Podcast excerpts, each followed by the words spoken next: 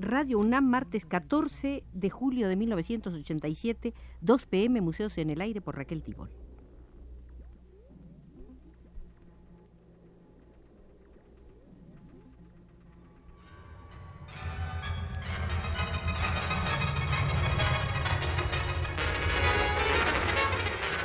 Radio UNAM presenta Museos en el Aire.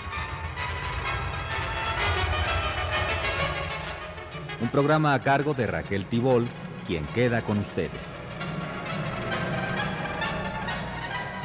En esta décima visita al Museo del Artista Polaco Tadeusz Kantor, seguiremos con el diálogo que sostiene Tadeusz Kantor con el periodista francés Denis Bablé ellos han hablado de otros temas, pero ahora entran a un tema especialmente interesante en nuestros días para las artes interdisciplinarias, el environnement.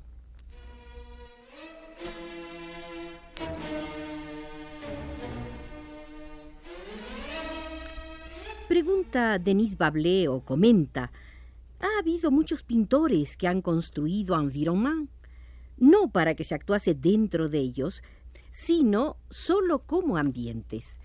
Pero le responde Tadeusz Cantor, sí, Chagall, por ejemplo, hizo el primer happening de la historia el primero de mayo de 1918, cuando era comisario del Departamento de Pintura en el Ministerio de Cultura y mandó pintar de rojo todos los árboles. Era muy hermoso. Por supuesto, ellos fueron los primeros pero en Rusia aún se hace. Dice Bablé, has hablado de la presencia de la rueda en tu espectáculo. No se menciona la rueda.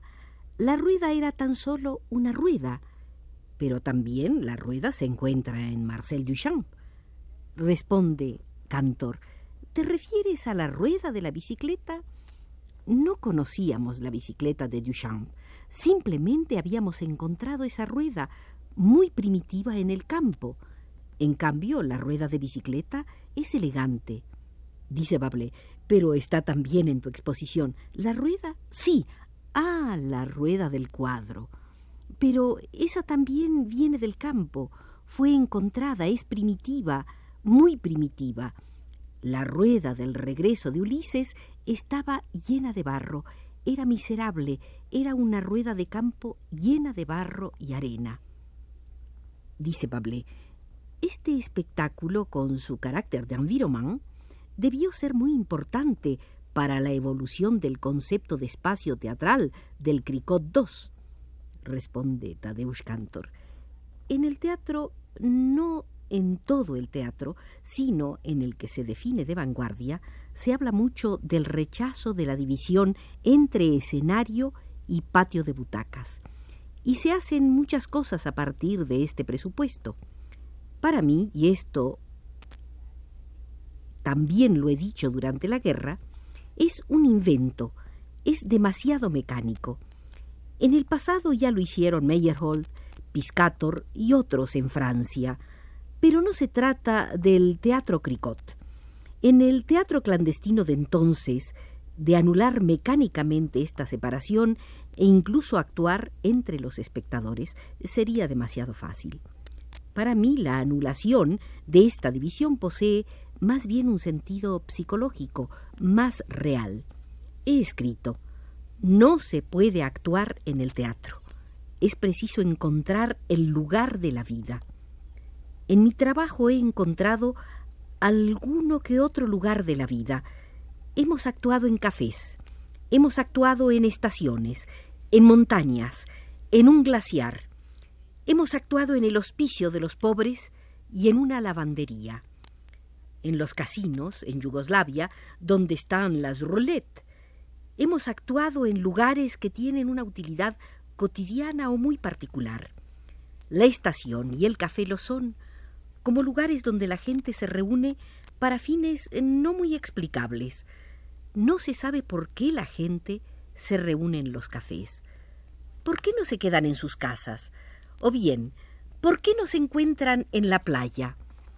Ese es también un lugar muy cómico, porque si miramos un mapa, nos damos cuenta de que toda la gente se comprime en una franja muy estrecha. ¿Y qué hacen en la estación? Son lugares muy particulares.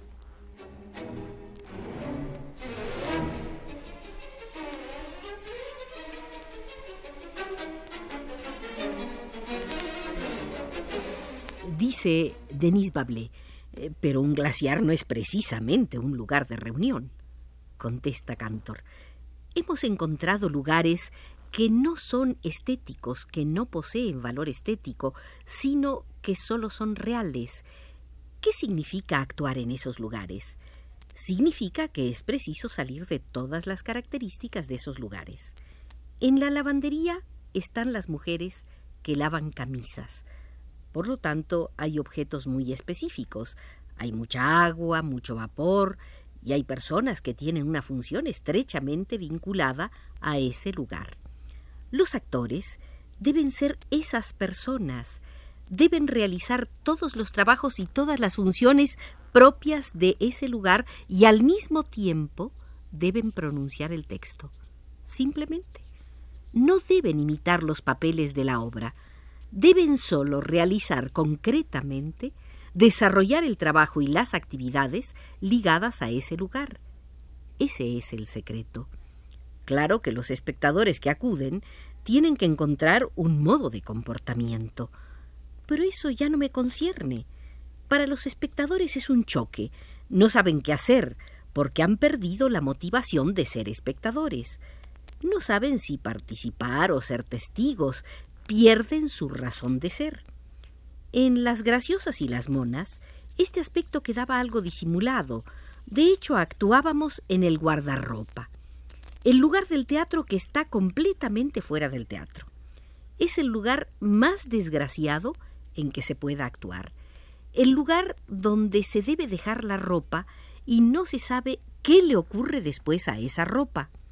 Están los funcionarios del guardarropa que quieren dominar la acción artística y los actores. Son ellos los que dirigen. Los funcionarios un poco verdugos y toda la acción artística padece el reglamento de este guardarropa estúpido y cruel. Toda la acción artística proviene del lugar. Es un modo de anular la separación entre escena y espectador, pero no tiene nada que ver con actuar entre los espectadores. Agrega Denis Bablé, pero ¿cuál es la importancia del lenguaje cuando ustedes actúan en el extranjero? No solo la clase muerta, sino también en las graciosas y las monas. Cuando vi el espectáculo en París, comprendí que también como espectador tenía que realizar determinadas acciones que los actores o tú me indicaban, pero no comprendía ¿qué me decía realmente? ¿Qué se me decía realmente? Responde Cantor, se puede comprender el texto semánticamente, y esto es muy importante. No lo es para los espectadores, lo es, y mucho, para el actor. En la clase muerta hay determinadas situaciones que resultan más comprensibles si se entiende el texto, pero intentamos superar como sea esa necesidad.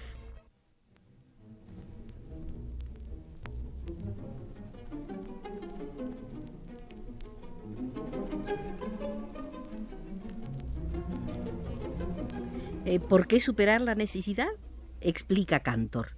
No para expresar el texto con el gesto, porque los movimientos no son ilustrativos, se trata de voces completamente separadas pero creo que mediante esta separación se llega a una mayor claridad, porque está la voz del movimiento o de la situación.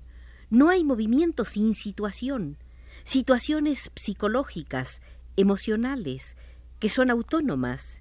El texto es autónomo, existe por sí mismo. Los sonidos son autónomos. Entonces es la vieja historia, descubierta en el período futurista y por los dadaístas. Hay que despojar de ataduras a los elementos del teatro. Deben ser completamente extraños entre sí. Naturalmente, el espectáculo, en cierto sentido, se descompone, pero en sentido formal es unitario. es la idea de los dadaístas, de los futuristas y también de los surrealistas en el teatro. Es lo mismo que hago yo ahora, la realidad de la acción. Comenta Denis Bablé. Tu teatro vuelve siempre a enlazar con los mismos principios, retoma continuamente los mismos motivos, y sin embargo atraviesa diversas fases, como dicen los nombres de tus manifiestos, del teatro informal al teatro de la muerte. Agrega Tadeusz Cantor. El teatro cero, el teatro informal, ya se ha hablado de ellos. Creo que existen lazos entre esas fases. Muchos críticos piensan que yo cambio totalmente, pero no es verdad. Hay un nexo que empieza a ser visible después de muchos años. Cuando hacía el teatro cero, yo pensaba que no tenía nada que ver con el teatro informal. Pero ahora que hago el teatro de la muerte, pienso que es una continuación del teatro cero del 63, porque el teatro cero era la nada. Yo anulaba todas las tendencias de los actores, las tendencias de la vida. Hemos encontrado muchos estados psíquicos que están por debajo de la vida por ejemplo, los estados patológicos, los estados de enfermedad mental, la vejez, la esclerosis. En El loco y la monja, el actor que empezaba a hablar, en la primera escena, pronunciaba algunas palabras, luego miraba al público y quedaba completamente decepcionado y no quería seguir actuando. Entonces salía, pero alguien iba a buscarle y se repetía nuevamente lo mismo. Miraba, escupía al público. Luego estaba la máquina formada por sillas que destruía toda tendencia hacia la vida de los actores. Cuando empezaba a actuar, la máquina empezaba a moverse de pronto, arrojándolos fuera. Era realmente una fuerza terrible. No había espacio para esa estúpida máquina. Lo hemos representado solo pocas veces. Luego lo prohibieron porque escribieron que era la imagen de nuestra realidad, la burocracia, el terror, todas esas cosas. No había espacio y los actores tenían que luchar para encontrar el lugar de la vida, pero de inmediato eran arrojados fuera por la máquina. Entonces volvían a empezar y una vez el espectáculo duró tres horas, mientras que la obra completa suele durar media hora. Es el circo, siempre el circo. No es la filosofía seria, porque el teatro es el teatro. Así había personas que dialogaban, que se decían algunas frases. De pronto llegaban otras dos personas, como en el guardarropa, Dos personas que eran como los espías, los policías, los idiotas, los imbéciles, los que no entienden nada. Se colocaban siempre entre los actores que dialogaban. Un actor pronunciaba una frase, hacía una pregunta. Uno de estos dos señores, que son un poco como intermediarios, completamente estúpido, Repetía, pero sin comprender y le pasaba la pregunta al otro, a su colega. El colega era aún más tonto, no entendía nada, y decía esa frase de modo automático a un segundo actor que ya no entendía nada de nada, porque la pregunta se había deformado del todo. Es la deformación de las informaciones. El canal se quiebra por la estupidez. Esta situación duraba un buen rato. Había momentos muy cómicos y teatrales, adecuados a la interpretación del actor.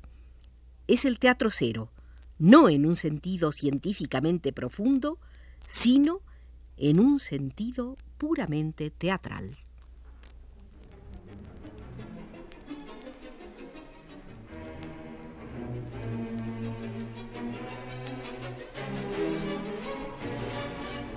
Así terminamos la décima visita al Museo del gran artista polaco Tadeusz Kantor.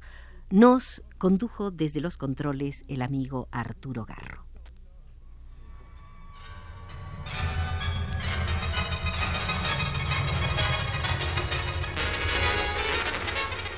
Radio UNAM presentó Museos en el Aire.